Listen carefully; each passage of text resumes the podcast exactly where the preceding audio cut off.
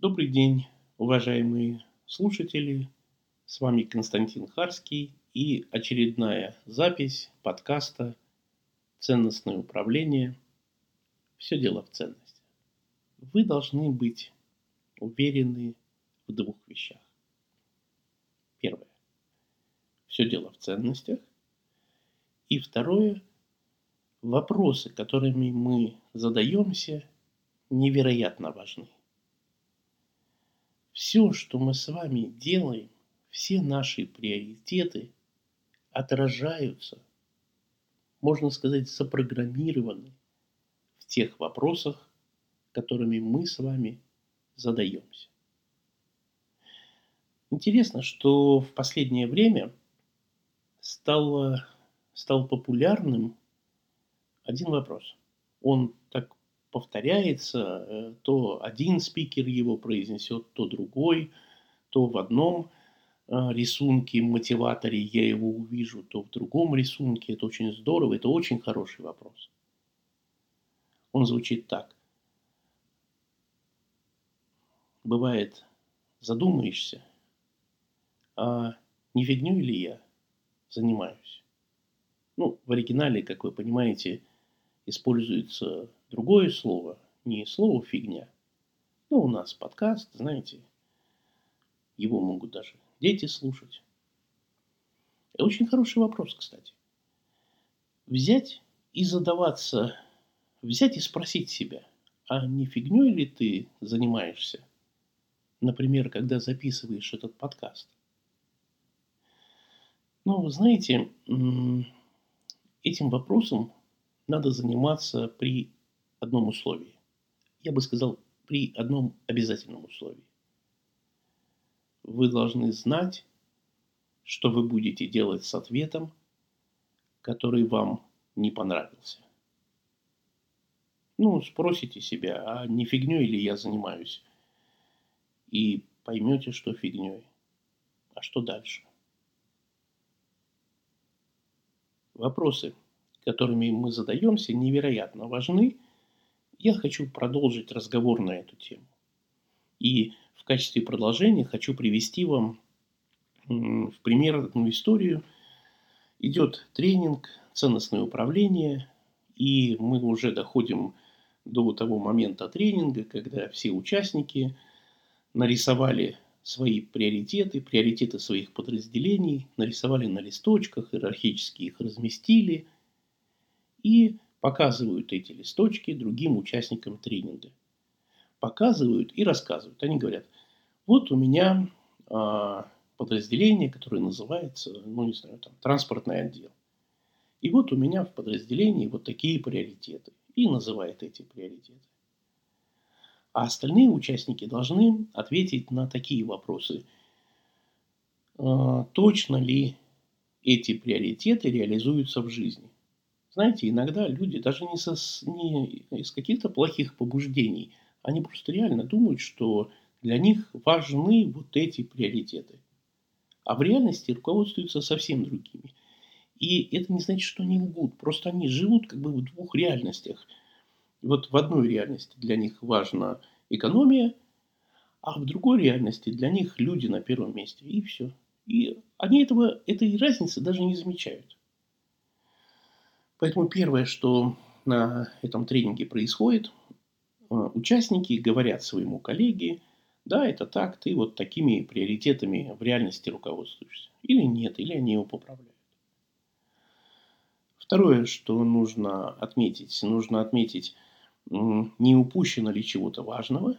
Часто такое бывает, что самые очевидные, самые важные вещи просто не попадают на этот рисунок, потому что они настолько очевидны, но что об этом говорить?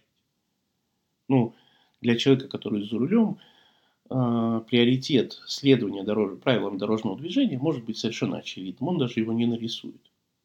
Только один не нарисует, потому что это для него совершенно естественно и очевидно, а второй не нарисует, потому что он как-то забыл про правила, он даже не сильно их знает. И Третье, на что надо обратить внимание и на какой вопрос надо ответить, а хорошо ли, что это подразделение руководствуется вот этими приоритетами. Иногда, подразделе... Иногда подразделения руководствуются чужими приоритетами, не своими, приоритетами другого подразделения. Иногда они заняты какой-то ерундой. И бывает такое, что даже вредят.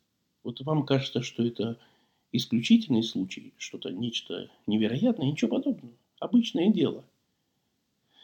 Если подразделения, приоритеты подразделения никак не согласованы, не озвучены, то э, вред от одного из подразделений всей компании, я бы сказал, обычное дело. Ну так вот, идет этот тренинг, руководители показывают приоритеты своих подразделений, и очередь доходит до директора по персоналу. Она встает, показывает свои листочки и говорит, вот э, главный приоритет моего подразделения – социально-психологический климат. Я сейчас сделаю паузу на несколько секунд, чтобы вы могли подумать, а чем же занимается подразделение, у которого приоритет – социально-психологический климат. Какими вопросами задаются сотрудники и руководитель подразделения, если главный приоритет этого подразделения – социально-психологический климат? Вот подумайте.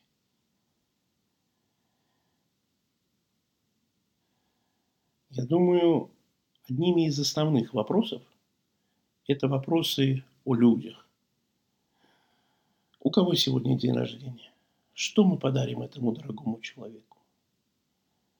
А, вопросы, связанные с бытом. Кто сделает ремонт в раздевалке четвертого цеха? А, это мысли о деньгах.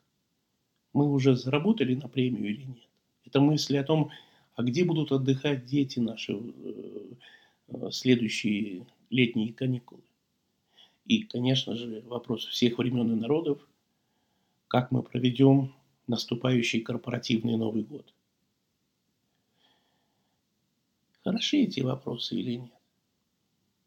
Ну вот так сразу и не скажешь. Чтобы ответить о том, хороши ли приоритеты подразделения, нужно знать цели бизнеса. Первый принцип ценностного управления называется так. Принцип соответствия целям бизнеса. Приоритеты должны соответствовать целям бизнеса. Я знаю, каковы были цели той компании. Эта цель была сформулирована так.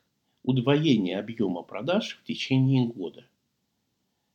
И вот теперь становится понятно, что приоритеты отдела продаж никуда не годятся. Никуда не годятся, они вредят компании. Вместо того, чтобы нацеливать коллектив – на достижение цели, на удвоение объема продаж, отдел персонала, ну, я бы сказал, по старинке нацелен на социально-психологический климат. И тем самым уменьшает шансы достижения цели. На том конкретном тренинге стало очевидно, что отдел по продажам не копает вместе со всеми копает в другую сторону. И хотя у руководителя отдела продаж была возможность измениться, а, понять, какими приоритетами надо руководствоваться и научиться руководствоваться этими приоритетами, она честно сказала, что она не может продолжать работу, она увольняется, но желая владельцу успеха, она сделает все, чтобы он победил в этом пари, а пари было удвоение объема продаж в течение года. Вот такое ценностное управление. Возьмите лист бумаги. Напишите на листе бумаги вопросы, которыми, по вашему мнению, задается ваш подчиненный. Наблюдайте за ним, анализируйте его поведение и запишите вопросы, которыми он, по вашему мнению, задается. На втором листе бумаги напишите вопросы, которыми он должен задаваться. проанализируйте и пригласите этого подчиненного к себе. Дайте ему два листа бумаги, и пусть на первом он напишет вопросы, которыми он задается. Не ограничивайте его во времени, пусть хорошенько подумает и напишет вопросы, которыми он задается. Потом заберите этот первый лист, и на втором листе бумаги он должен написать вопросы, которыми он должен был бы задаваться, но вот не задается по какой-то причине. А затем проанализируйте ваш текст, ваши вопросы, которые вы записали, его вопросы, и вы найдете многое, что вам следует обсудить со своим сотрудником. Это, собственно, и есть тренинг ценностное управление вопросы, которыми мы задаемся. Мы собираемся вместе и начинаем обсуждать, какие вопросы стоят перед одним подразделением. Мы обсуждаем, какими вопросами, по нашему мнению, они должны были бы задаваться. Мы можем даже обсудить, как конкретно они должны задаваться тем или иным вопросом для блага всей компании.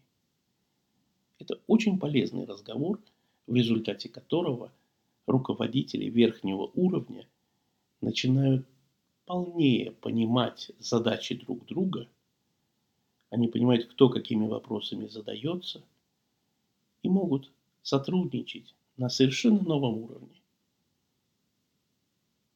Вот такое оно, ценностное управление. С вами был Константин Харский, подкаст «Ценностное управление». Все дело в ценностях. До новой встречи.